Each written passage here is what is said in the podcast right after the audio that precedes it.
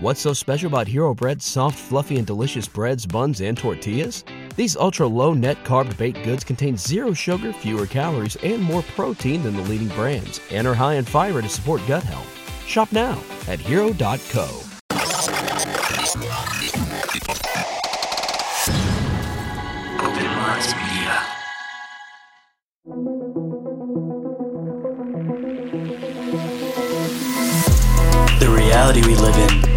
very strange place.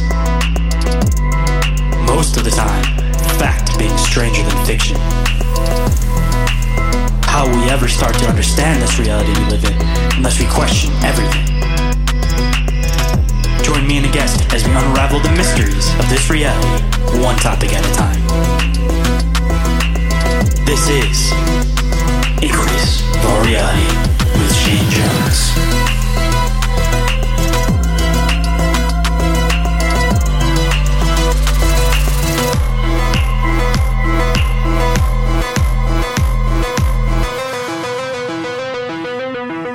What is up, Inquirers, and welcome to yet another fascinating episode of Inquiries of Our Reality.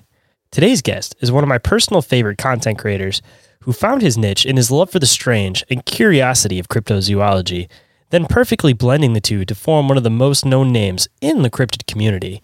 I'm sure if you guys aren't familiar with his shirt designs, you guys have probably seen him somewhere, especially if you're active in the cryptid community. Hands down, I guarantee almost every single other content creator has one of these guys' shirts. But before we can get into this awesome conversation today, uh, got to do all the front of house stuff, got to do all the news and updates. So I know that I keep saying it, but we're getting really, really close to it. And I just really want to see you guys there. So uh, if you guys haven't already made plans to come out to Squonkapalooza, I highly recommend that you do. Uh, that's going to be happening August 26th uh, from 10 a.m. to 6 p.m., rain or shine. Uh, there's going to be vendors, artists, crafts, games, speakers, movies, activities, live music, food trucks, cosplay, little bit of everything. And it's going to be happening in Central Park, downtown Johnstown, Pennsylvania. And uh, it's going to be a cryptid carnival for all ages. It's going to be a great event, and it is free to attend. So all you guys got to do is just make it out there, and uh, you guys will have a full day worth of awesome activities, a lot of awesome people to speak to. But if you guys want more information on that, the link is available down in the show description. And I hope to see you guys there. Uh, as far as front of the house goes, if you guys don't mind leaving a review or rating for the show, I would definitely appreciate it. Uh, any five star reviews on iTunes, of course, I will read aloud on the show, give you guys a shout out, uh, give appreciation where appreciation's due, as I usually say. Uh, been a hot minute since I've had a typed out review, so I would really appreciate it if one of you guys wouldn't mind sending one over just to uh, give me something I can throw onto the show. Uh, if you guys aren't already following the show on social media, I highly recommend that you want to do. If you want to get any updates on anything going on with the show, uh, be it new merch designs, which I did recently drop, um, new episodes coming out, all that good stuff. Uh, Instagram is the one that I'm the most active on, but we are on Facebook, uh, Telegram, Discord, uh, also on YouTube and TikTok. So if you guys aren't following on at least one of those, uh, do me a, do me a huge solid and go follow me on at least one one form of social media or one video platform. Uh, if anybody's interested in being a guest on the show, whether you're an author, researcher, experiencer, contactee, whistleblower, uh, cryptid hunter, paranormal investigator, uh, retired uh, army pilot, uh, any any weird odds and end job where you might have some weird encounters or some kind of open minded philosophy or any of that. I want to sit down. I want to have a conversation with you. Uh, so don't hesitate to shoot me a message on Instagram, which, as I previously mentioned, is the form of social media I'm most active on. Or you guys can always email me at inquiries of our reality podcast at outlook.com. Or you guys can go to the link tree, fill out the submission form, and that will go directly to my email.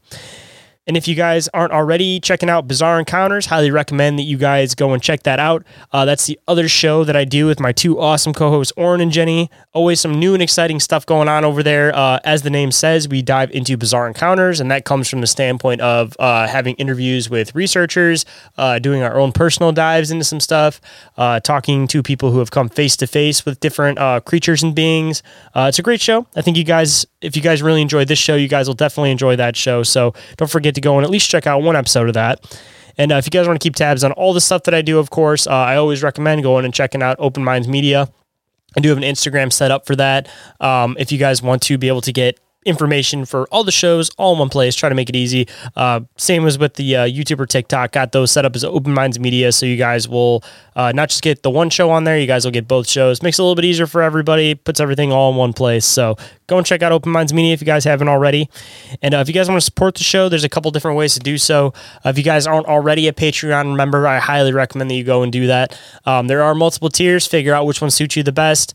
Um, you get things such as ad free episodes, early access to episodes, lives of episodes, live replays of episodes, exclusive merch store discounts. And uh, we're always expanding over there. So uh, if there's anything that you guys want to see as far as the Patreon goes, just uh, shoot me a message, let me know. But if you guys aren't interested in that, you guys can always donate to the show directly through Venmo, Cash App, PayPal, Red Circle.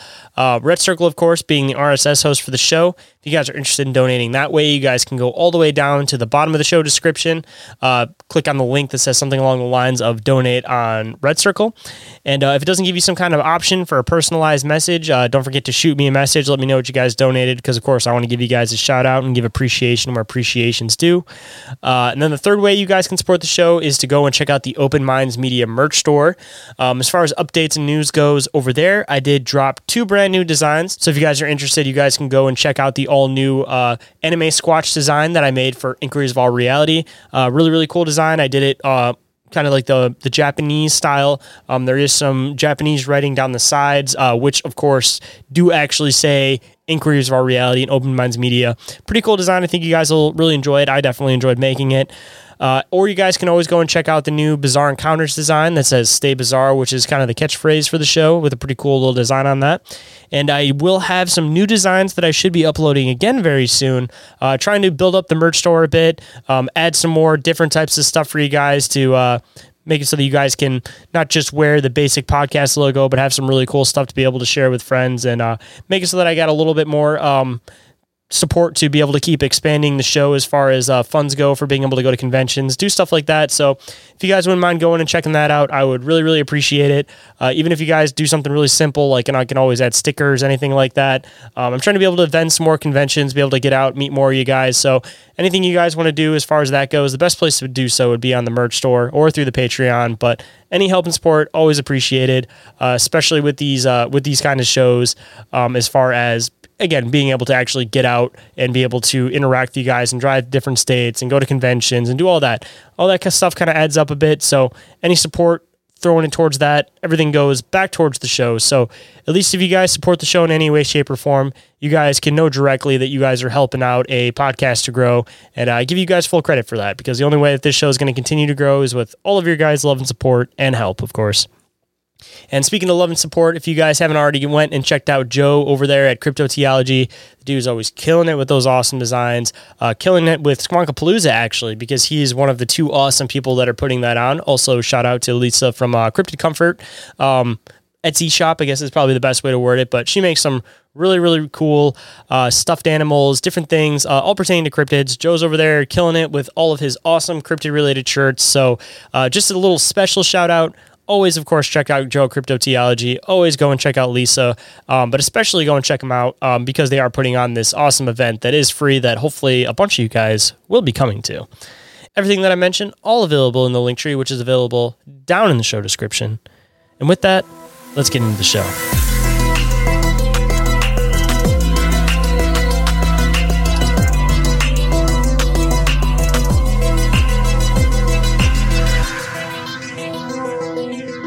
Please welcome to the show Jeff Foran, content creator, podcaster, researcher, a small business owner, man of many titles, and seemingly always expanding on those titles. So, welcome to the show, man. Hey, thanks for having me on. Glad to be here. Glad we finally made it uh, made it work because like a lot of the time when it comes to this podcasting thing, man, everybody has busy schedules. Uh, you had you know a, a new uh, child recently too, so your schedule got shifted back a little bit too. So I'm glad we finally got around to it. Going to make it work, and we both actually have some time where we can sit at night, and we're not in a hurry to do nothing. So. Yep, you have the kids are asleep, and uh, we can just have fun. so uh, I guess for anybody that uh, is isn't familiar with you, what you do, uh, why don't you kind of let them know a little bit about what Strangeology is exactly and how you got started doing it? Yeah, definitely. Uh, so, Strangeology is um, a multifaceted thing. Um, first of all, there's the Strangeology podcast. Uh, so, I do um, research based episodes and guest interviews about all things strange and unexplained from cryptozoology to UFOs and aliens, uh, ancient mysteries, forbidden knowledge, conspiracy theories, the paranormal. Yeah, pretty much anything under the Forteana umbrella uh, is is what I is what I deal with. Uh, I also have um, accounts on social media, uh, Instagram, TikTok, uh, YouTube, where I produce content, video based content there, talking about you know this, the same kind of stuff. So I'm all over the internet. uh, I also have a uh, a merch store as well on Etsy. Uh, I do all my own designs. I have a background uh, as a professional graphic designer for uh, gosh, 15 years or so, and uh, then I lost my job doing that at the start of COVID, and, and that's when um, Strangeology started. It was kind of a perfect storm of uh, losing the old job and starting something new, rising from the ashes type of thing. Uh, so that's kind of what I've been doing for the past three plus years now, which is kind of crazy to think about, but I, I have a lot of fun with it. Um, and yeah, that's kind of who I am and and uh, what I do. Came out on top, man. Talk about uh, getting to be your own boss. Like, there's no better perk, in my opinion. And you know, I'm sure that you had that downfall of like losing your job and having that, oh no, what am I going to do? But now it's like you don't have to worry about, am I going to do something wrong? Am I going to get fired tomorrow? Like, you're just as long as as long as you're creating your content, people are enjoying it. Like it's all you, man. That's awesome, and I have a lot of respect for you for getting to that point, man. Yeah, yeah. It's been a weird journey. Uh, you know, I uh, it's like back thinking back to 2020. Um, there was like a interesting shift in my old job. My the business owner was moving to a different state. I was going to work remotely, and then business was already kind of like slow, and then COVID hit, and it was like two or three weeks, and then at the beginning of April 2020, I got the phone call and I was let go, and I was just like, oh well, what am I going to do now?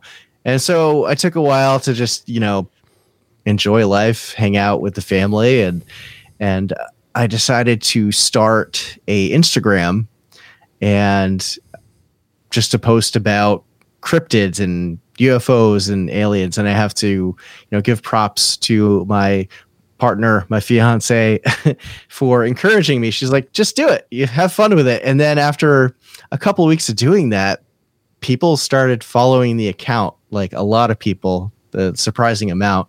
And I was just like, huh, there could be something to this. And so uh, it just kind of started snowballing and it took off from there. The podcast actually didn't start until the end of 2020.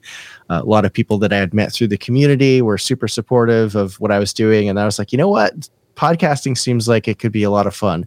Maybe a lot of work, but could be a lot of fun. And I really love doing like the deep dive thing and chatting with people about what they do and their experiences and things like that. Um, and uh, it's just been a, a, really a really fun ride. I just uh, released my 50th episode the other week. I've got a new one dropping this week as of this recording. Um, but yeah, it's it's been good. Dude, I was I, I, this whole time I thought that you originally had started the podcast and that was like your push into doing everything. And now, of course, after hearing about all the many different things you do, that not that I already didn't kind of have an idea from you know meeting you, seeing at seeing you at conventions, all that kind of stuff. But like, if you had to say that there was like one specific thing that was like the main piece of like strangeology, what would you what would you say that is? Like the podcast, the merch store, like the Instagram feeds. Like what's what's like your your main thing that you kind of define as the main focal point of strangeology? Gotcha. So I would say the main focal point is probably oh that's a tough one because i feel like i dip my hands into so many different different things but i would say the podcast is kind of my my driving thing that i'm you know trying to always grow and and get to the next level um and the social media accounts are, are definitely like a close second because I have the largest uh, audiences there, which I try to tell about my podcast and and drive to listen to the podcast. I, I'm not sure about the metrics on how many people actually go, drive drive through that tunnel, but um, yeah, I would say the podcast is kind of the driving force of it all. Yeah. So, uh, as far as like Instagram and everything goes, uh, obviously you post a lot of uh, really interesting little like short snippet videos. Uh, what have been some of your personal favorite uh, like short little folklore stories or just odds and end creatures that you feel that not a lot of people have talked about? Because I kind of have this thing I like to do on this show where you know there's the main ones that everybody talks about, but there's a lot of folklore that I feel gets like lost because of not enough people talking about it. So every time I have an opportunity to talk to somebody that I know dives into weird little things just as much as I do, um, I love to have some of those thrown at them because you know you ask the average person like, "Oh, tell me about a weird cryptid people don't know about," and they might say like, "Oh, the Flatwoods monster," like you know, like the second tier of cryptids, but it talks you talk to a real to like a solid like researcher that exclusively does all this stuff and you find all the weird like odds and ends stuff. So I mean, what, what kind of really cool odds and ends stuff have you found, man, doing some of your research? Yeah. So um, I did this project for over the course of 2020 to 2022 uh, of this home state cryptids collection for my merch shop on Etsy. So it's basically like a home state pride type of shirt with like a state and then one of the most well-known cryptids on it. And when I was doing this, I was doing research on all of these things and making uh, short form video content to talk about them. And there are so many legends uh, of creatures out there that it was just kind of surprising to me. You know, you look at uh, books like cryptozoology A to Z, like you have in the background, yeah. or Jason Offutt's uh, American Monsters uh, book, which I referenced for a lot of this stuff. And, you know, obviously there's the Bigfoot, there's Mothman, um, and stuff like that. But uh, I would say, as a second tier cryptids, some of the most interesting ones that I thought were really fun stories. Uh, the Loveland Frogman mm-hmm. from Ohio. Uh, the first time I went to CryptidCon, actually, I stopped in Loveland on my way to Kentucky, and I went down Riverside Avenue where uh, where the sightings originally happened back in the 50s where the businessman was driving down the road late one night and he saw these humanoid f- trio of frog looking creatures and one of them lifted up this sparking stick or wand before they jumped down into the river across the bank below. And i actually parked my car and got out and kind of invested and i was like oh this is a really really steep embankment. I can't actually get down to the river. But it was um it was a pretty weird weird experience uh, i guess just kind of being there and, and feeling the energy. But uh, that's a, a fun story and there's other parts to it too where in the 70s there were some police officers that shot at the thing or they thought it was and then later they were like oh it's just somebody's escaped pet lizard but then there's like more recent stories of people in some of the like the local lakes there that thought they saw some gigantic humanoid frog just hanging out and chilling in the lake. Uh, I think there's a picture of it allegedly. Who knows if it's actually a real, but you know, it's it's always hard to tell. You have to look at these things with uh, a skeptical eye and take things with a grain of salt, of course. Um, but there's also the the Fresno Nightcrawlers, which I feel like they're kind of turning more into like a top tier cryptid. Just because of the walking um, pants jokes. That that's what gets everybody. Everybody jokes. loves yeah. it. yeah, but I love the uh, the old video uh, that that surfaced back in 2007, um, and I think the one that was uh, that showed up a couple years later in Yosemite. A lot of people are like, "Oh, this was a hoax," and I remember uh, someone on Reddit, I think, posted that they were the ones that did the CGI on on that video a couple months to uh, maybe it was last year or something like that. And I was like, oh yeah, I mean, I guess, I guess I could see that. But when I started posting things about the Fresno Nightcrawlers, I actually had some guy uh, from Canada reach out to me, and he was telling me all about his story of encountering some being with his friend out in the woods behind his friend's house, and it looked just like this um, pair of pants, this tall thing that didn't have like a torso, and they get this like feeling of existential dread that they shouldn't be seeing this thing or they shouldn't be out in those woods at all.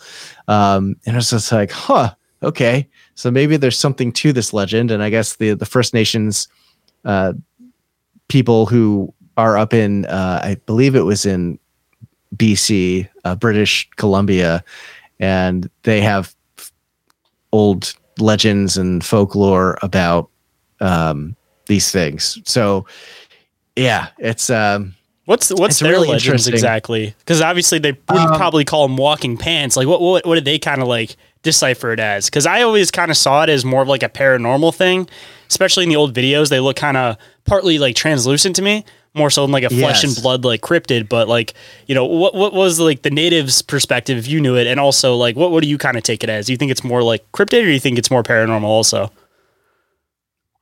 You know, um, from what I remember, I believe that the the legends um, stated that it was a kind of uh, spiritual entity, um, which it seems more like that. You know, based on the original video, um, it seems like something that's not quite from like the early plane, um, and I can totally totally see that. It doesn't really seem like you know cryptid like an, an alien is a cryptid like, which bothers me when people say aliens are cryptids. Like i kind of see it but then i'm like ah, they're aliens. But um yeah it's uh it's it's something spiritual i think um and they have a they had a few names for it and i'm not gonna try to pronounce them nor can i remember exactly how they were spelled but uh yeah. So yeah uh, something there that that isn't just like you know oh someone who lived in fresno california hoaxed this video. Because you know the, the tales behind it are pretty you know suspect suspect um like the guy went to a local tv station with the tape and then the tv station didn't make a copy of the tape. They filmed the screen with a camcorder. And so it's like a copy of a copy. And that's why the the quality is so bad. But um shout out to uh nick valenzuela of california creepypasta.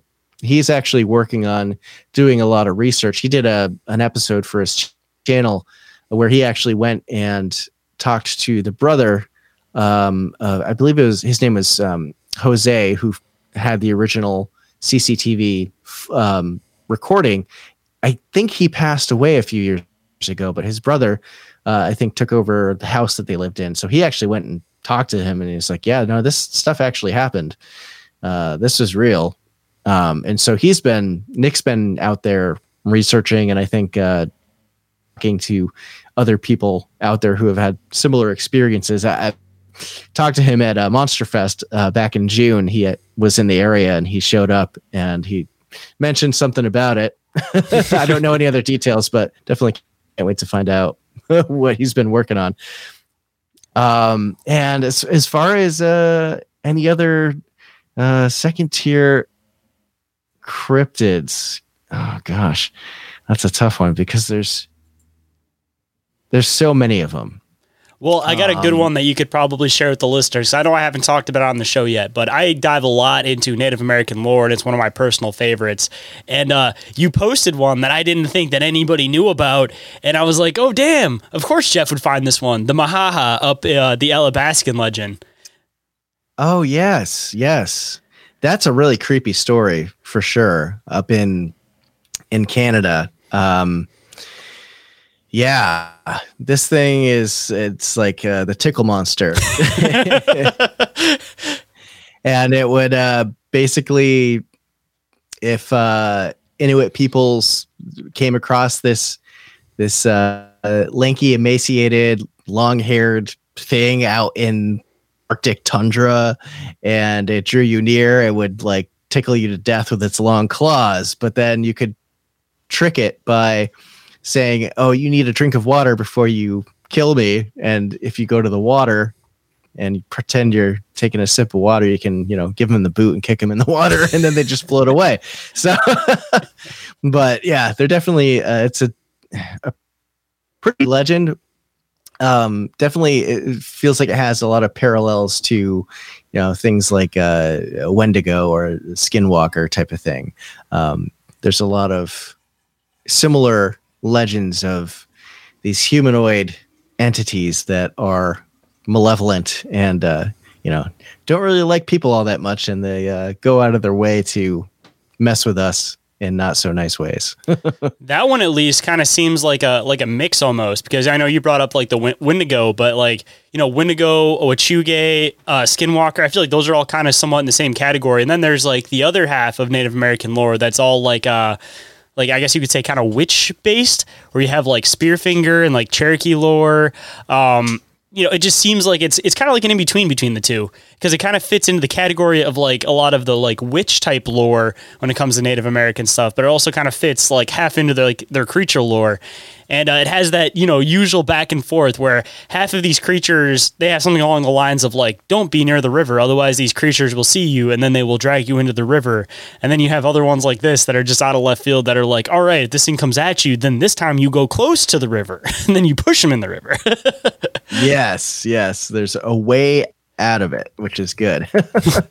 And and um i guess like speaking of humanoid type uh entities. There was an episode that I did for my show about uh, a creature that people call pale crawlers. Are you familiar with them? Actually, really fun story about that, and I'm sure some of my listeners are aware.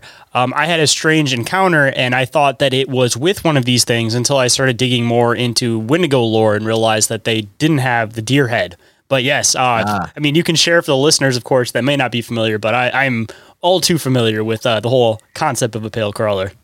yes, yes, yeah. No, these things freak me out for sure. I um, and people there's a there's a misnomer type of thing where people think these things are like the creepy pasta uh, creature called the rake because they have a, similar similar kind of vibe, similar aesthetic, where like long claws and and they're uh, these bald lanky, emaciated humanoids, but they're also super tall. They have sunken back eyes, uh, super speed. They can mimic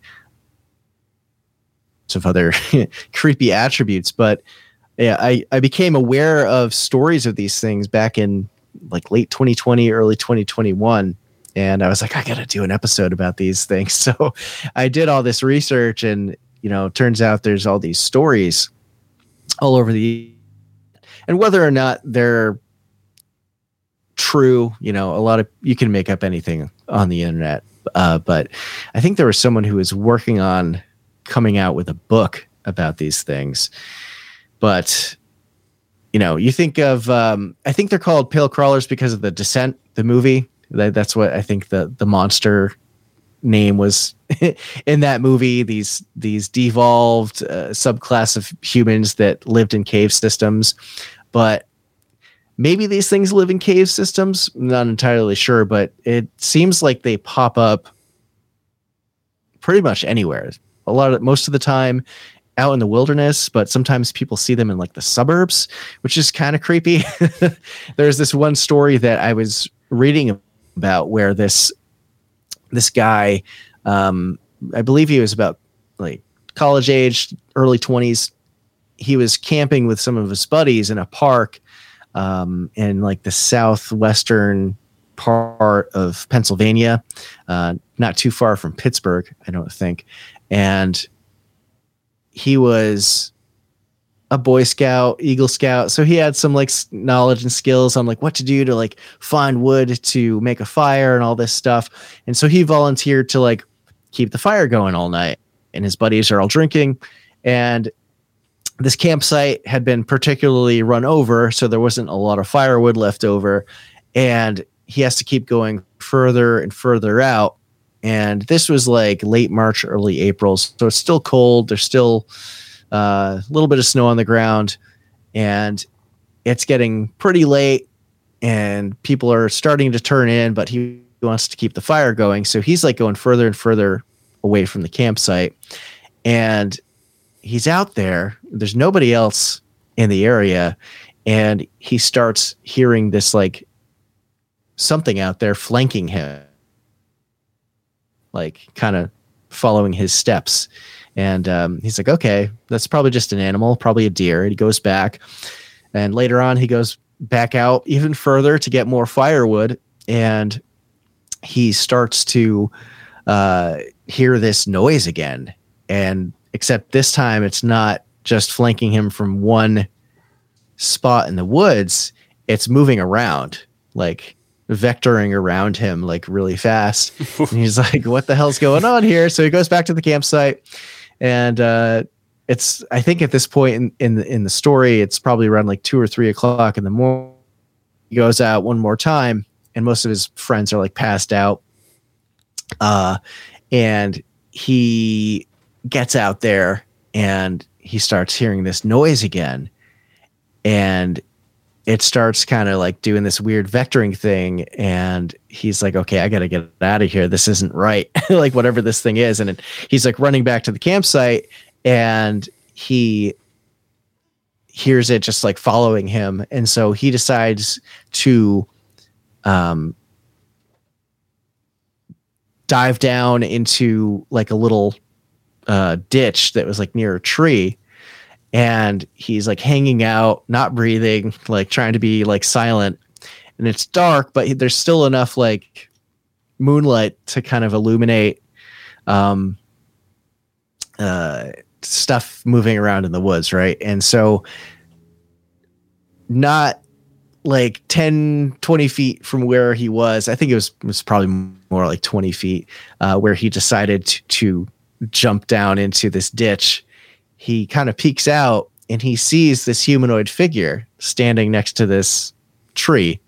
Uh, and he's kind of like peeking around the corner looking at it. And then he hears his friend's voice come out. Uh, one of his friends who's he knew was asleep back at the camp, uh, calling out for his name. And he was like, Yo, what the fuck is this?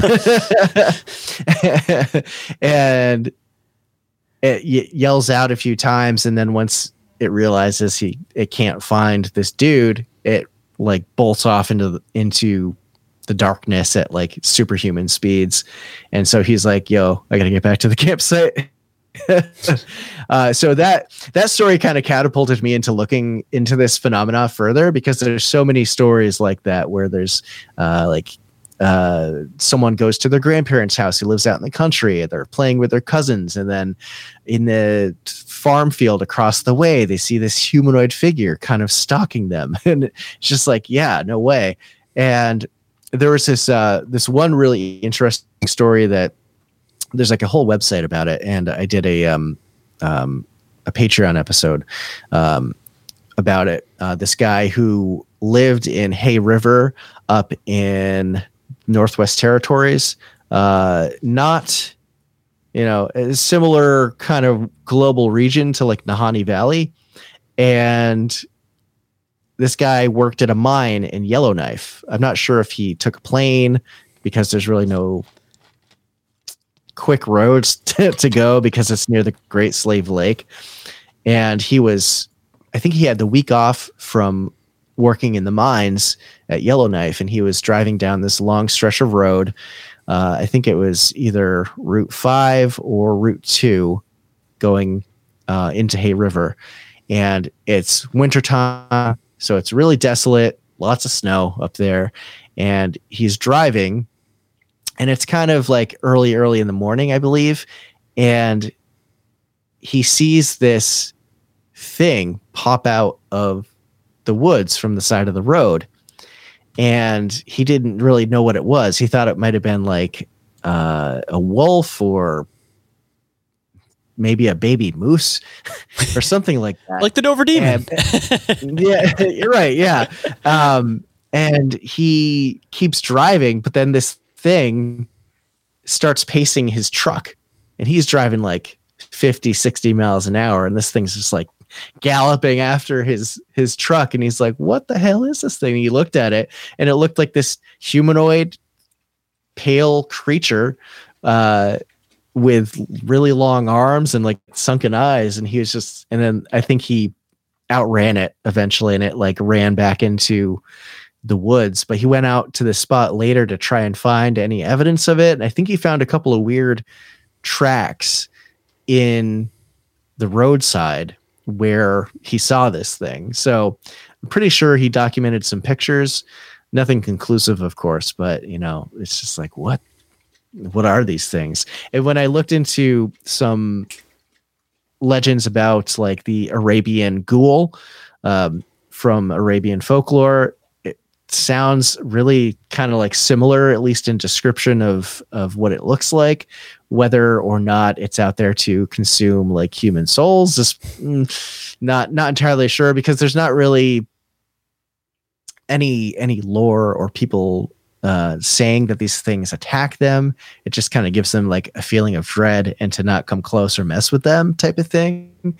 Um, but yeah, no, it's a those are definitely definitely a creature that if they're real, which it kind of seems like they might be, it's definitely kind of freaky for sure. See, I'm glad that you shared both the stories that you did because this may be an unpopular opinion, but you hear it a lot in the community about how um, like multiple things will get different names and then people will start categorizing them as different things. Because at least for a lot of these pale crawler stories, I kind of get two different feelings from them. Uh, especially with the first story that you said that there was still snow on the ground, the thing was in the woods, um, it had the long, lanky arms, uh, it would mimic sounds, it would run fast in the woods. If you started looking up like the actual like how natives would describe a Wendigo, that sounds pretty much to a T what they were like. They're more like these zombie like creatures that would eat off their lips because they were so hungry. They're known to mimic sounds, um, and they would have that like decaying kind of skin color to them. So that to me at least sounded like a Wendigo, which is where I was having an issue with my encounter because it was like it kind of fit into both categories. And I'll share a quick over that in a second. But um, then on the other side of it, another huge thing that I've been digging into lately is subterranean species. And if these things are seen around caves sometimes, and then sometimes they're seen in the forest, I feel like they're there's a possibility that they could be two different creatures that are visibly close. So people are categorizing them the same, and they may already be documented creatures because the other one would be like these subterranean creatures that people speak of. And uh, I've been digging in a lot into this research lately, doing a bunch of weird stuff, as I kind of shared with you a couple weeks ago. Um, but if you're familiar with like Etidorhpa, uh, like the creatures that are described in that also seem very, very close to like what a pale crawler's description is. And digging into uh, some other research that'll hopefully be a future episode for Bizarre Encounters, um, I was digging into the Moon Eye people um, as far as native lore goes, and they're one of those weird ones that don't aren't just in one specific like tribes uh, history. They're talked about not like they're like a creature but like another like race of like human beings that lived uh, near like mammoth cave kind of that area. But then there's these other stories about another creature that was very similar to these things but they weren't three feet tall with the um with the nocturnal eyes uh, they were like closer to like a human's height um, but also had like the pale skin, had the same kind of thing where they weren't, they couldn't really see very well in the light. They had really good eyes for nighttime, but the the ones that came from the lore from the west, uh, they talked about how they had these weird tools that they didn't quite understand. Um, and then apparently there was this big battle. They ended up pushing him north. And th- I mean, I have some theories thinking that maybe some of these Moon Eyed people ended up in the Mammoth Caves, and that could partly connect into some of this like three foot like goblin lore. Um, is actually these like Moon Eyed people that have adapted over the past couple hundred years and selective inbreeding and just kind of became their own separate thing. But there's also this mix of the other Moon Eyed people that they kind of they sound like they're pretty much the same except like a tall version of the same thing so i kind of threw that into the mix about all of these things potentially going into the mammoth cave and then you hear about the stories about the three foot beings and the tall beings so i'm kind of wondering if they kind of just learned how to cohabitate with each other and maybe breed like you know, amongst like their their different tribes rather than like oh a three foot ones with like a five foot tall one. They kind of kept you know separated a bit. And that's why you hear about this lore coming from specifically near Mammoth Cave about all these like white, grayish, you know, just underground looking creatures. But you hear the three foot and the five foot. And at least for the pale crawlers, I think that they are these subterranean cave dweller taller beings, not the three foot ones, but the taller ones could be these other tall moon eyed people that the Western tribes talked about how they pushed east. Um, but yeah, at least particularly pale crawler, it kind of shares both categories with both of those things. So I'm almost feeling like it's one of those things that just because of hearing all these stories and them visibly looking close, that people are starting to kind of like combine them into the same creature now. Yeah, yeah, that's interesting. Um, Moon-eyed people is not a story I I have um, or, or a legend rather that I've spent a lot of time looking at. So that was really interesting to to hear that and the connections that you've made. And maybe these things are subterranean. Maybe they're a, a different species of human that evolved alongside of us, and we ran them ran them out like we did with the Neanderthals and you know who knows probably the Denisovans or Homo erectus whoever um, I mean heck even you know Bigfoot Sasquatch could be you know uh, hominid species that evolved alongside us and Mm-hmm. they're just hanging out chilling in the woods so yeah who knows I mean, specifically with these guys too, a lot of Native American lore talks about how we came from underground in the third in the old world and came into the new world. So I partially start to wonder if maybe from the other great cataclysms that happened before this new like reset, if a lot of these tribes did go underground and they kind of adapted to be underground and only certain groups came up and so maybe the other groups came up later after their, you know, maybe even th- a thousand years of adapted to living underground. And that's where you hear the stories of the moon eyed people all being nocturnal to the point where, like, if there's a full moon they have trouble seeing, it's because they're used to the pitch black of a cave. And it's another piece of folklore that's still kind of underlaying underneath that it's like they talk about the moon eyed people, how they're just like here one day. Maybe it wasn't the, ca- the case. Maybe it was just some people went up, some people stayed underground, and then a new process of adapting to you know your environment kind of took place. And then after these guys adapted to be up, uh, the ones that are still underground kind of realized like, okay, you know these inhabitants are fine above. Maybe we can finally go above. And then once they came above, because they visibly looked different, um, you know they started getting run out of specific areas. They started getting pushed back into the caves because they were weird because they can only see well in the dark, and people kind of glorified them as like creatures rather than just adapted things to live underground and in caves because it's like the same thing you'll see with like lizards fish all that they they'll adapt to make it where they pretty much they don't they i mean for like something that has hands and feet of course you're going to need some type of like visual ability but like most of those things they adapt to a certain point of not even having eyes because they just learn to get better with their other senses but you know with a Right. humanoid type figure it's like i feel like you're still going to need some type of eyesight to be able to like interact with your environment properly so they'd never fully go like blind at that point they just adapt better to seeing in pitch black darkness Yeah, yeah, that's super interesting. Uh, a super interesting theory about how humanity, according to you know legends like the Hopi have about uh, mankind going underground to survive a cataclysm they were saved by. BetMGM has an unreal deal for sports fans in Virginia. Turn $5 into $150 instantly when you place your first wager at BetMGM. Simply download the BetMGM app and sign up using code Champion150. Then place a $5 wager on any sport. You'll receive $150 in bonus bets, regardless of your wager's outcome. And if you think the fun stops there, the King of Sportsbooks has plenty of surprises in store. Check out daily promotions, same game live bets, and so much more. Download the app in Virginia today and get $150 in bonus bets instantly from your first wager. Only at BetMGM. BetMGM and GameSense remind you to play responsibly. See BetMGM.com for terms. 21 plus only, Virginia only. New customer offer. Subject to eligibility requirements. Rewards are non withdrawable bonus bets that expire in seven days. Please gamble responsibly. Gambling problem? Call 1 800 Gambler. Promotional offer not available in Washington, D.C.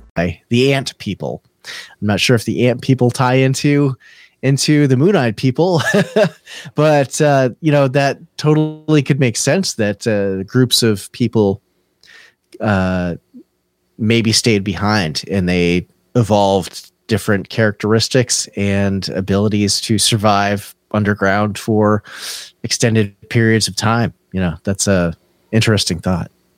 See, I like getting uh, weird with the theories on this show. Um, I hadn't actually shared really much of this information as far as this goes, and it's one of those things that it just totally like perfectly kind of spiraled into what we were talking about. And uh, I mean, as far as like the Moon Eyed people go, and you made the connection with like the Ant people, um, you talk about how people will describe things based on like what they're familiar with. So like you'll have the Dog Man lore in the United States, and then you'll have Dog Man lore in Africa. But in Africa, they're going to call it the Hyena Man because that's what they're familiar with.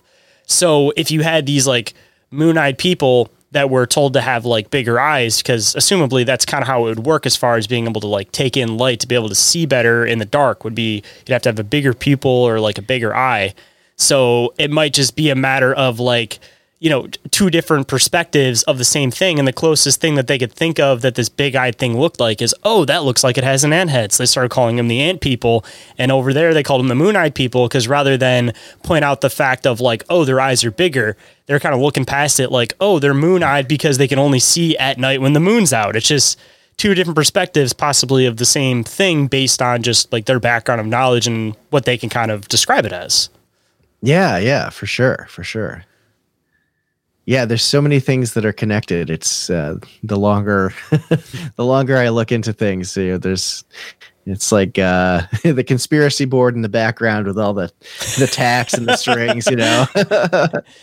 See, in the native lore stuff too, it's always like there's some really, really good, solid stuff in there. Um, there's a lot of symbolism too, so it's like you hear these stories about creatures, and you don't know if necessarily it was intended to be more of like a symbolic story of you know just being a good person or whatever, like like how the uh, the possum lost its tail kind of story. It's just talking about not being cocky essentially, but it's not actually about like the animal itself. So it's like with these things, you don't know if it's just a, a story that they're trying to push a message across or if there's actually some type of uh, background to it. And also, just because of the fact that it's oral tradition for so long, it's hard to know like what the original starting facts were just from people transitioning it too. And then it gets into the creatures, and like a lot of them do sound like you know they could potentially be very likely. And then out of nowhere you'll be researching native american lore and find that uh, you know they believed in a giant head that would float around with wings and attack people too. And it's just like uh, i don't know about that one but the wendigo's pretty fascinating. And when you look at it from the like zombie angle instead of like the deer creature angle it becomes a little bit more believable. At least for me it does. Yeah yeah. And then you think about things too like the uncanny valley and our ability to get really kind of weirded out or you know on guard for something that looks human but isn't human you know like what were our ancestors seeing back then was it another uh, hominid species or was it one of these monsters these cryptids that we you know, they looked kind of like us, but they weren't us. And you needed to have some kind of defense mechanism uh, psychologically to identify that and to realize when something was a threat or not. So, you know, that it seems, you know, the, from an evolutionary standpoint, you know, like the people long ago were dealing with some some weird stuff out there it seems like and some of it has survived until today in very very small pockets perhaps i know a lot of people like to talk about uncanny valley when it comes to like ai um, but at least for you know, it's it's obviously an evolutionary trait to, that I mean could be something as simple as the fact that we knew that there was a bunch of different like humanoid type creatures that existed at the time, and it may just be that like safety within your own tribe kind of concept that you know people kind of ran on for centuries. And that also being said too, it makes you wonder if these uh, other upright hominid species that we you know scientifically know about, um, they're not necessarily quoted as like cryptids would have had like the same sense. And at that point it kind of becomes more of just like a safety mechanism in you know just being safe with your crowd versus it being like some weird thing that people try to turn it into like uh you know that person looks a lot like a person but they're not a person. I know they're not. They must be some kind of like alien or like shape-shifting creature. Like that's what everybody likes to describe it as but i feel like it's something a little a little bit different than that you know?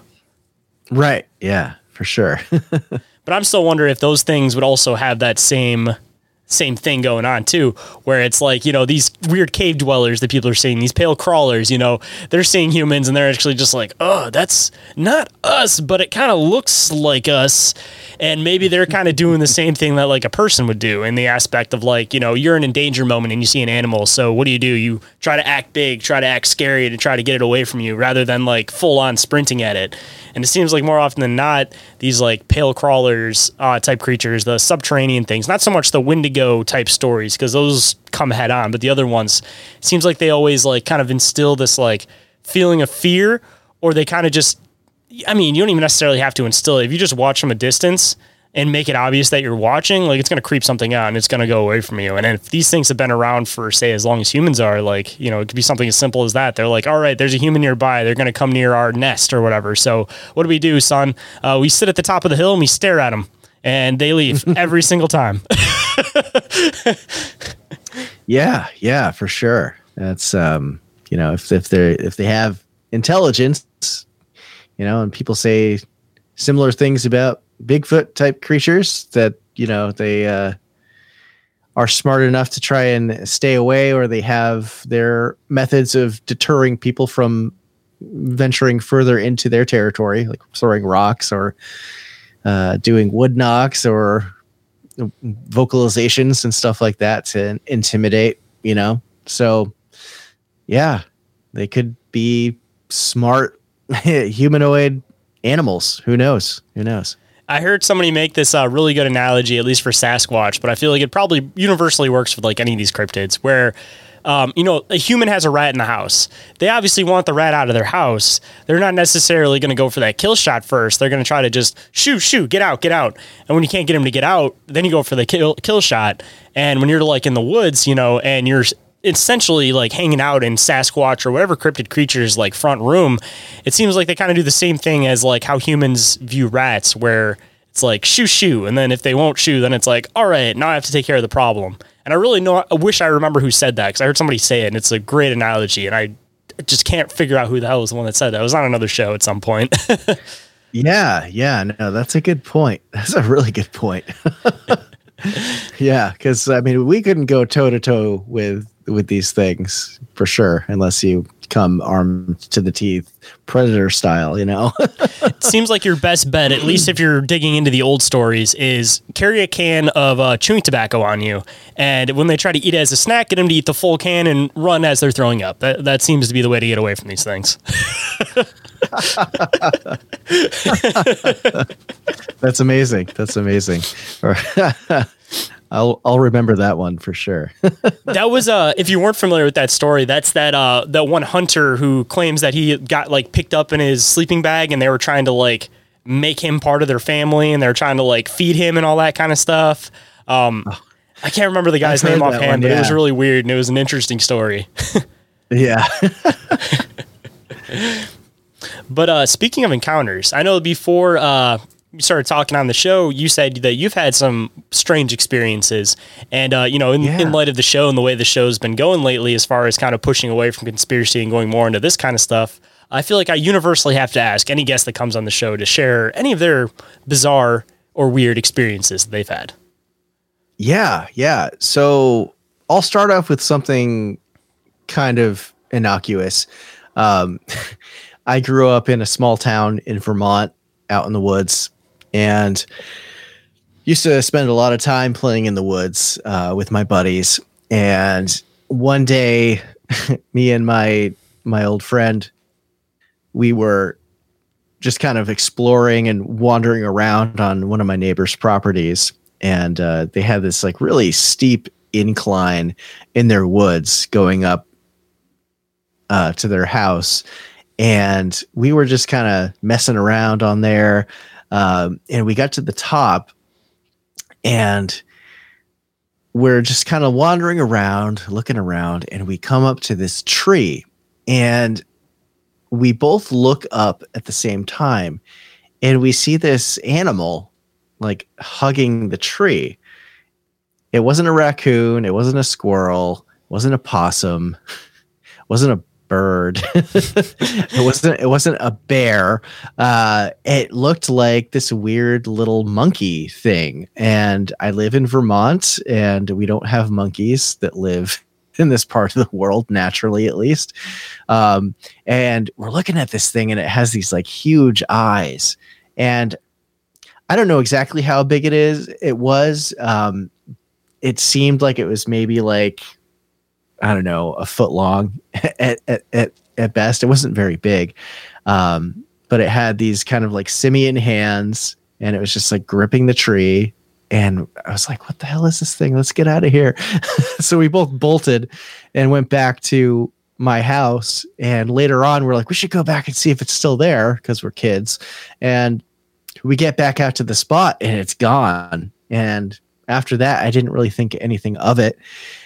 And years and years later, uh, I got really into music. I'm a musician, have been for gosh, uh, closing in on 25 years now. Just a quick little Uh, plug too. Do you have any of your music online anywhere? So if anybody's curious and wants to check it out, uh, before I forget. oh, yeah. Yeah, yeah. Uh, doomservice.bandcamp.com is where you can find my band's music. I uh, sing and play guitar. So That's awesome. shameless plug. Yeah, yeah, yeah. Uh, so I uh, had recently picked up a copy of the Mars Volta's uh, first EP, Tremulant. And on this album artwork that they have is like an outline version of a creature called a Tarsier. And I was like, wait a second, that looks really familiar. And so I like looked it up on, I don't know, Wikipedia or something like that. And um, I'm looking at pictures of this little simian creature that doesn't not live in North America. But I was like, that's what I saw on that tree. So I don't know if it was like, you know, local cryptid, but uh, you know, maybe somebody had an exotic pet that escaped or something like that. I don't I didn't pay attention to the local news back when I was like 10 years old or whatever, whenever it was, but you know, it's just like a weird, weird creature uh, encounter story. Nothing too scary, pretty innocuous, like I said, but um, Just for shits and giggles too. If anybody a- wants to look it one. up because it's spelt kind of weird. Uh, how do you spell Tarsier? Because I know a lot of people like to look stuff up. ah, I believe it's T A R uh, S I E R, Tarsier. Tarsier monkey. I think I think I found it. Yeah. I think they live in Africa or Southeast Asia. I can't remember which right now. But um yeah, they it was it was pretty weird. It looked exactly like like that thing. It had the fur, had the big eyes, the humanoid type hands with the opposable thumb. So yeah, I'm looking at a picture right now where it's like hugging hugging a tree and it's just like, yeah. But those things are actually like really tiny. This thing that I saw looked a lot bigger. So I'm not sure. I'm not sure. See, in the pictures uh, I was exactly looking at online, was. somebody was holding a skull, and they looked like the skull could probably like fit in the center of your palm with like an inch and a half to spare on each side. Like these things, these things are tiny. If that kind of gives anybody a size idea of the skull. So the skull from front to back, like forehead to back of the skull, is maybe it looks like like an inch or two. Like th- these things are tiny. Yeah. Yeah, they're they're not they're they're way smaller than a house cat. um, but yeah, I don't know what the heck that thing was. Uh, but um, moving on from creature stories because that's really the only thing I've ever personally encountered. Um, kind of seems like it might possibly be just to throw this in real quick like you know the whole little people lore as far as like native american stuff goes because i hear a lot of stories about people seeing like puckwudgies in like new england kind of area and uh, i don't Yes. know i don't know if it's exactly kind of fits the description of it but it seems like there's a possibility that it might be like really really close and considering that obviously like a like a baby version of something looks different than like the adult version um, obviously nobody's really reported stories about seeing like a baby puckwudgie you know they get you know about three feet full size you know maybe they do have elongated eyes they're a little bit bigger but people kind of describe them as kind of somewhere in between being like ape like and human like instead of being like that porcupine quill kind of look that people usually draw them for online. But I don't know, just Right, the right. possibility you might be one of the few people that maybe accidentally saw a baby puckwudgie. But Inter- that's interesting. That's interesting. And the Bridgewater Triangle, where there's a lot of pu- puckwudgie activity, and even New Hampshire, you know, I'm not, uh, I'm a stone's throw away from those parts of the world. So, yeah, that's an interesting thought. Huh. I might have to look into that. Um, and uh, I, I've got a couple of UFO stories if you want to hear oh, uh, absolutely. about those. so, uh, uh, there was um, so the, the the biggest one that I saw quite literally uh, happened in 1997. My brother had taken me out to go see the re-release of Empire Strikes Back uh, in a movie theater in Burlington. It was when they were first adding adding in CGI when it was like state of the art at the time, but you look back at it and you're like, oh god, was that right when they added uh, Boba Fett into extra scenes in that movie because he was more popular than they expected him to? So they like threw him in in a couple extra spots. yeah, I'm pretty sure, and all like the weird CGI like creatures and different things like that. So, excuse me, we were uh driving back, and it was probably like nine o'clock at night. It was um sometime in April of '97, so it was uh it was a clear night, and we're driving back from Burlington, Vermont, and we my brother likes to take all the back roads instead of taking the highway to get to get home. And so we're on this long straightaway in a town that's like eh, two towns over from my hometown. And I see these three lights off in the distance. And so off in the distance at the end of the straightaway, there's a tree line and the road kind of dips down into a river valley below where there's like a whole bunch of like farms and cornfields and stuff like that. and I see these lights, they're over the tree line and they're pretty low. Now, in this area, there's an airport, Burlington International Airport. Um, and I'm like, man, that plane is really low to the ground. There's one, two, three lights in a triangular formation. I thought they were like the running lights on a plane, but they seemed like abnormally large for a plane. And I'm like, wait a second, like the airport's over that way. I never see planes coming in this direction. and uh, you know, 13 year old me is like trying to deduce the situation. So I'm like, maybe it's lights reflecting off my brother's like car window. I was sitting in the back seat of his old Volvo 240.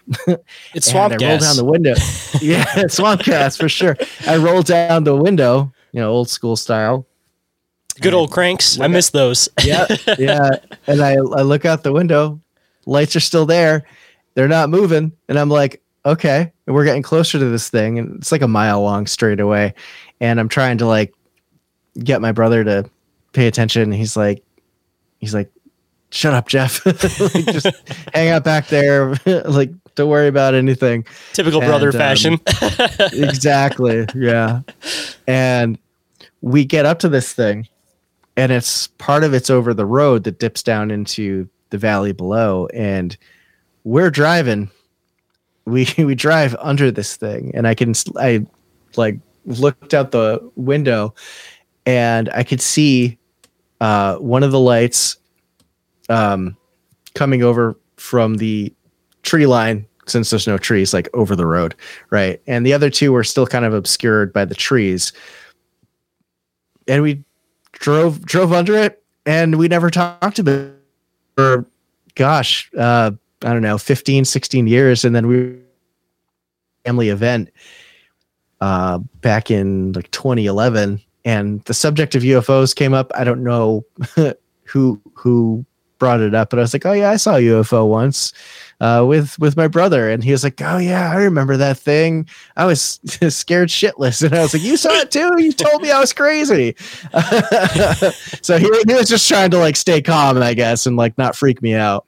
Uh, but like having a corroborating witness to that story, I was like, "Okay, I wasn't crazy. I saw this triangle." And when we drove under it, I mentioned it was a starry night. It was clear skies. We drove under it. I couldn't see the stars uh, in between like the light and the other two obscured lights.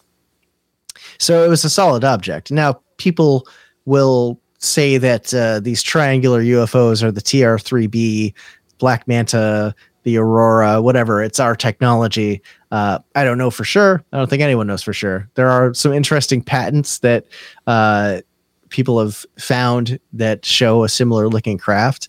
I don't know what one would be doing hovering over uh, a farm in Vermont.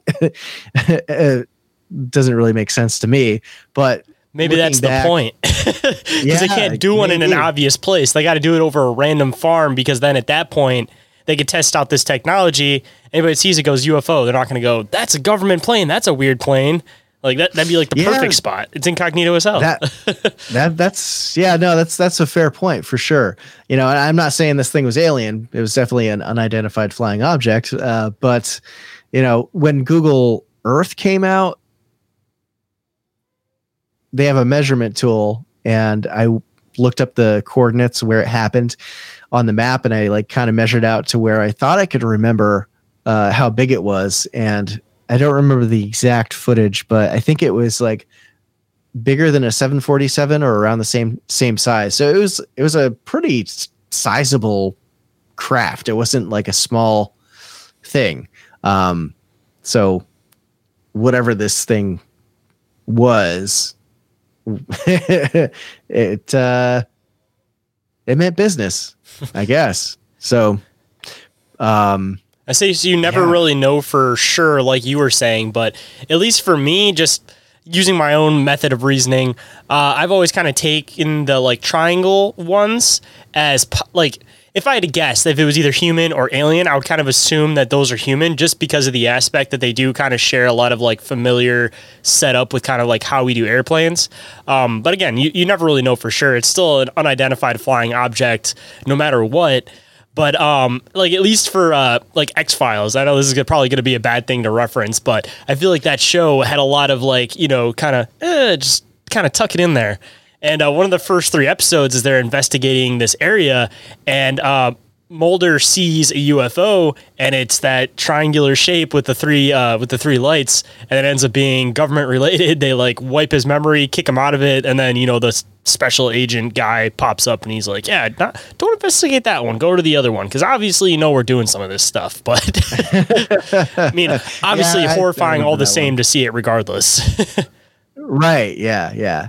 I wasn't necessarily horrified. I was just more like, what the hell? I'm actually seeing a UFO right now. And like at the time, like I grew up watching, you know, uh, In Search of and Sightings and all these specials that came out about UFOs and that kind of thing. Um, but like I said, my brother also saw it. So it wasn't like I was seeing things or whatever.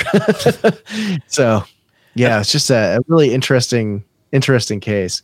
Uh, there's been some other like strange things in the sky that I would probably classify as UFOs. Uh, there was one time when I, um, recently actually, like when I first started Strangeology, I was out getting some dinner for the family, uh, and I'm at this food joint up in town, and I uh, see this be- like bar of light like up in the clouds. It was like a pretty cloudy like sunset.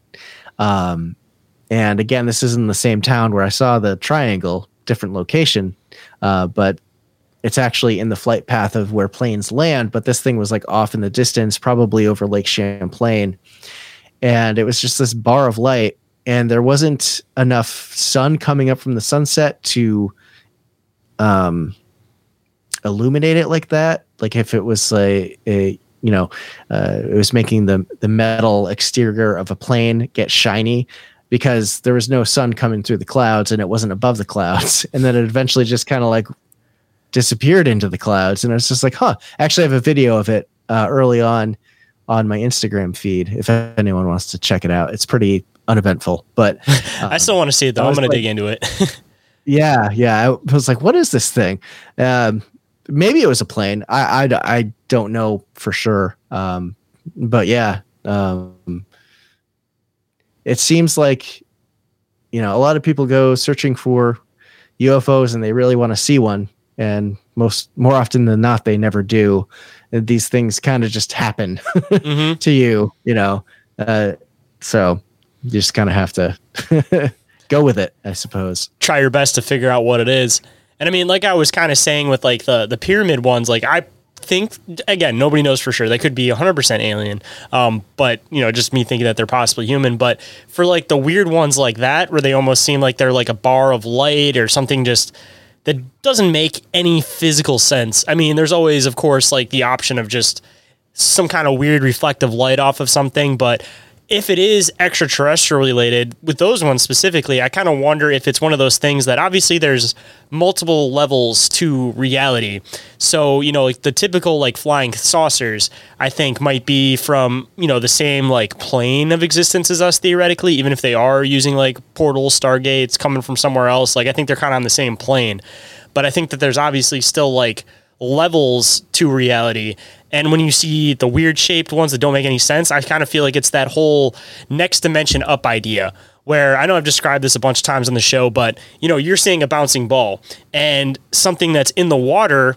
If you like throw the ball on top, they're not seeing the full shape sphere of the ball. They're only seeing the circle on the bottom because it's a matter of like their perspective looking at it. But that one specifically, if it was just like a straight bar of light, I kind of wonder if it was like you're just seeing like the bottom or the side or a piece that we can't necessarily comprehend because like it doesn't that shape doesn't exist like within our reality.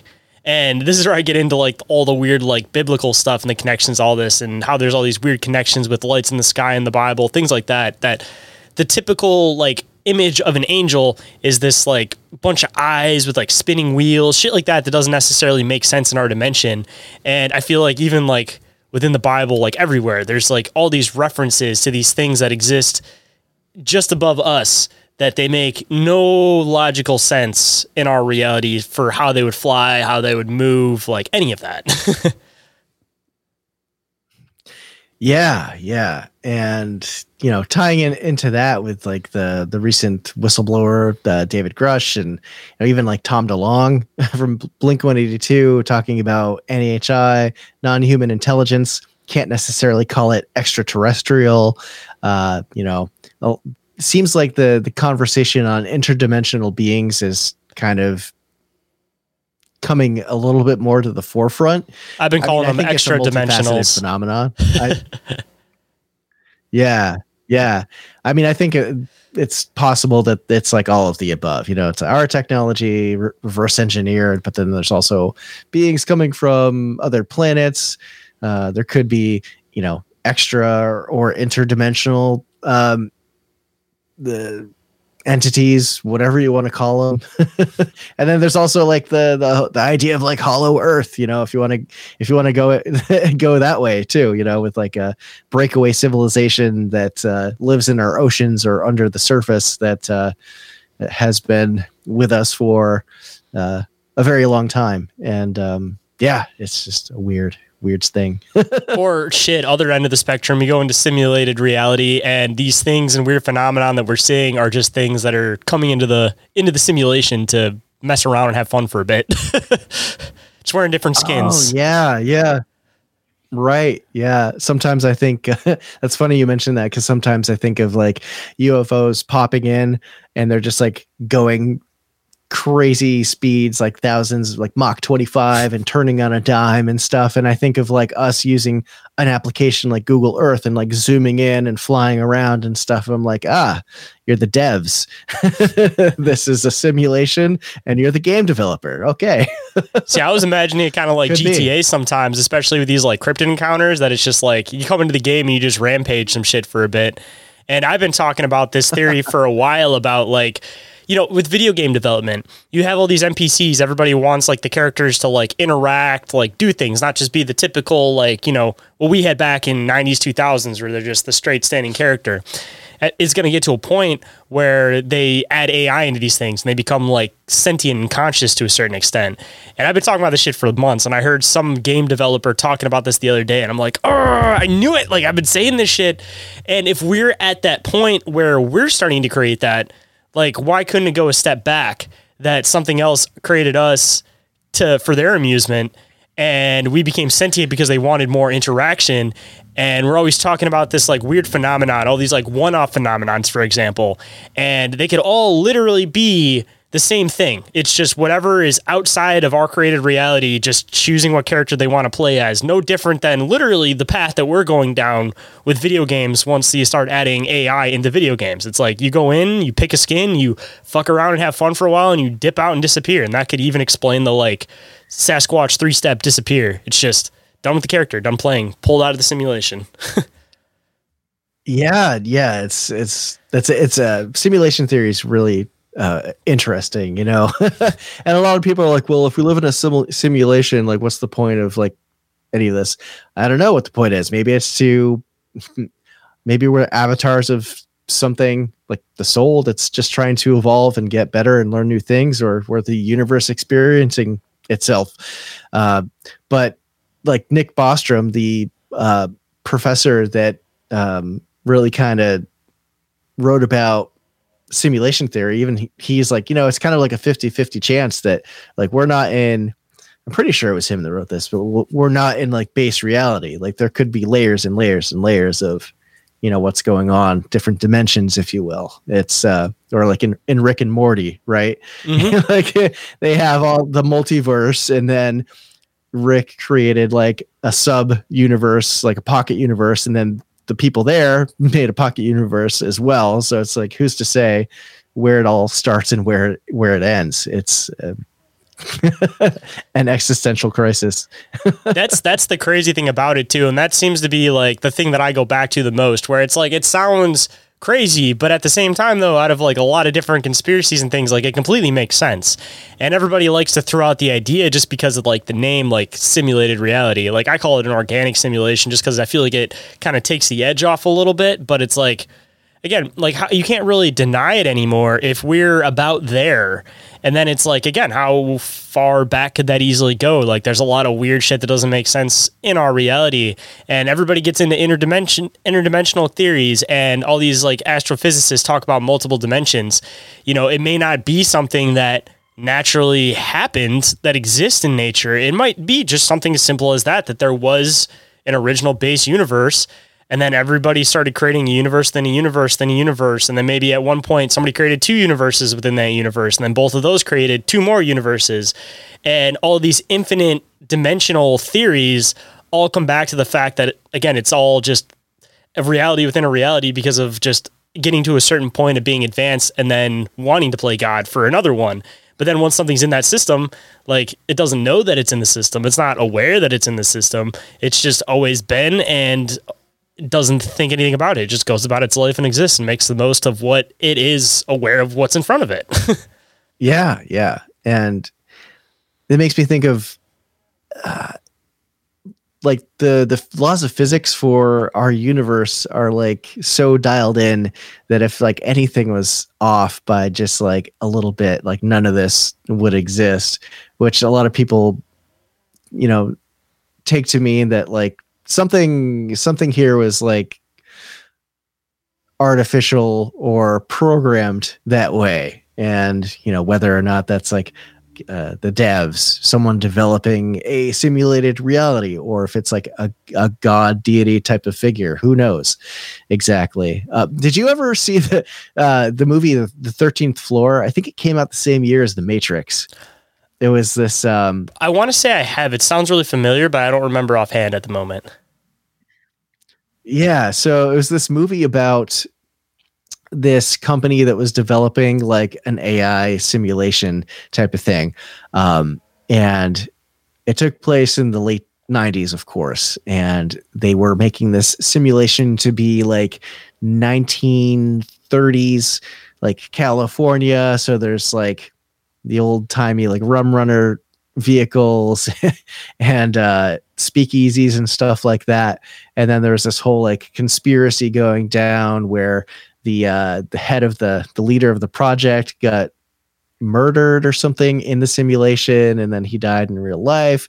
And then there was i don't know it was a, a, an interesting story. And then it turned out that the people who we started out with who are making this old timey simulation were well, they weren't based reality. It turns out that there was one above them at the very least that was like 50, 50 years into the future from like the late 90s or something like that. It was I don't know, it's a fun movie, but it's a very similar concept to, you know, uh, uh, the simulation hypothesis. I'm gonna have to look that up. I it sounded familiar. I've probably seen the cover at some point, but it seems right up my alley. And it seems like what I've watched so many movies, man, that it's like I have to dig to find something new to watch, and that seems like one of those like perfect movies for me to watch that somehow just like squeaked past my radar. yeah, it's it's kind of a, a an unknown movie. I think because the Matrix came out the same year, that was like the blockbuster. This one was kind of like uh, uh, overlooked. It was kind of like uh, what was that movie? I think it was called like Dark City or something like that. They came out around the same time as The Matrix, and that was a really weird, trippy movie, and that one got overlooked. Um, not to give a spoiler away, but like this guy's in this town, and just everything's like off, and there's these like uh, pale guys with like black hoods and everything, and you don't really like know why they're around or how they're able to like alter reality, but it's a really weird movie, and uh, highly recommend anybody who wants to see a weird, trippy movie to check that out. That's another one that got slid by due to the Matrix. it is called Dark City. I just verified. It came out in 1998. nice. Yeah. but uh, I guess uh, kind of starting to wrap up towards the end here. Um, I always like to do words of wisdom uh, from the guests to the listeners. So if there was any uh, words of wisdom you could bestow on the listeners, what would it be?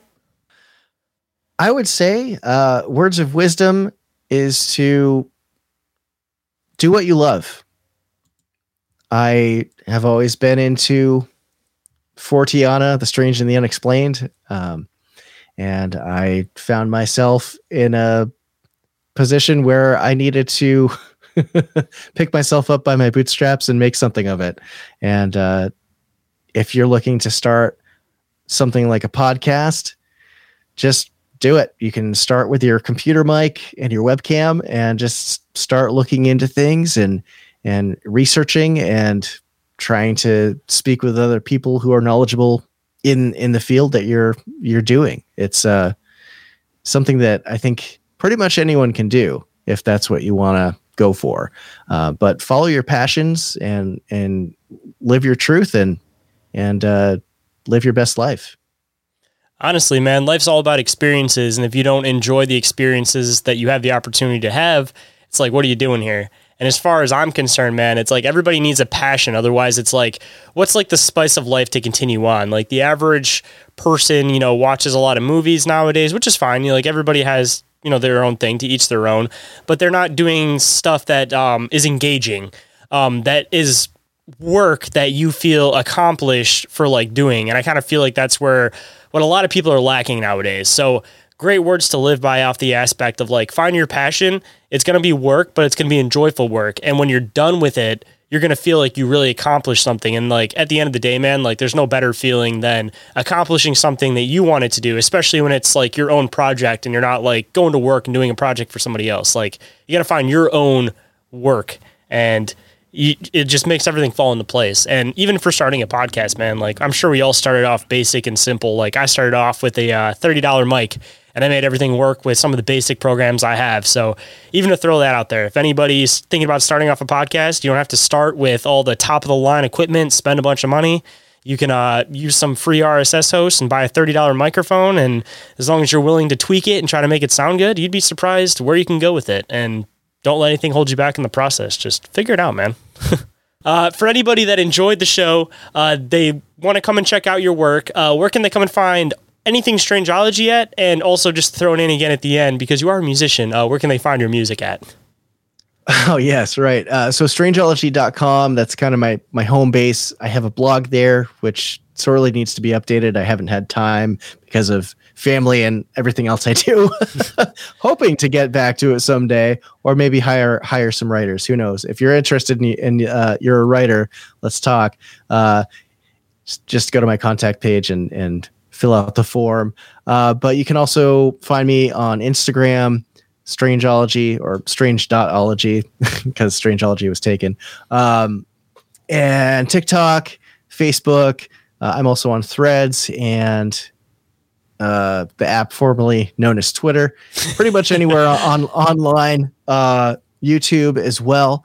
Uh, you can find me. And for uh, the music aspect of what I do, uh, Doom Service is the name of my band. You can find our music at doomservice.bandcamp.com. Uh, it's also on Spotify as well and YouTube, uh, but you can download it for uh, our last album for free uh, on Bandcamp. Um, and uh, yeah, we uh, hopefully are going to record a new record soon. Nobody has the time anymore. We'll see what happens. And uh, I appreciate you making the time to come on the show today, man. I hope everybody goes and checks out your show if they haven't already, because I thoroughly enjoy your show. That's uh, you know, just trying to support you since I found your show. So hopefully others will do the same, and hopefully they enjoyed this conversation as much as I enjoyed having it with you, man. Yeah, thanks so much for having me on. This has been a blast. and again, um, strangeology.com. Let's get all my links, but you can find the show anywhere the podcasts are uh, streaming Apple Podcasts, Spotify, uh, or iHeartRadio, Stitcher, anywhere. Check it out. And uh, of course, for all the listeners out there that don't want to have to uh, type that stuff up, I will include all of it down in the show description to make it quick and easy for you guys. So all you got to do is uh, click the link and you know give them a follow and start checking out a show because I know you guys will. If you guys enjoyed this show, you guys will definitely enjoy some of the stuff that he digs into over there. So. If you guys enjoyed the show, don't forget to leave a rating or review for the show on iTunes or Spotify. And of course, if you guys leave a review on iTunes, then I will read it on the show, give you guys a shout out. And uh, if you guys don't mind sharing the show through word of mouth, whether uh, it's a particular episode of the show that you think somebody might enjoy, or you think they might enjoy the show as a whole, or even if you go on to TikTok or YouTube and you want to just send somebody a three minute clip of a specific point of interest in the show, all of that is awesome. All of that's going to continue to help the show to grow. And I love you guys for doing it. So, so always, always, always share through word of mouth in any way, shape, or form. And if you guys want to get a hold of me for any reason whatsoever, uh, you guys can always email me, or you guys can go to the link tree, fill the submission form, and that will go directly to my email, of course. Uh, make sure you guys check your spam or junk folders. Make sure nothing gets missed because it seems like a lot of my emails go to spam or junk because I do send out a lot of links. Considering that, you know, of course, uh, doing a podcast, it's kind of a thing that you kind of have to do in order to get people to come on the show. But all the awesome email servers just assume that I'm spam, but whatever. Um, if you guys want to just bypass that altogether, you guys can always just send me a message on Instagram, which is the social media that I'm the most active on. Uh, everything that I mentioned, of course, all available under the link tree, which is L-A-N-K-T-R period E-E slash Inquiries of Our Reality podcast. And with that, I hope you guys enjoyed the conversation, and I'll catch you on the next one. Have a good night, everybody.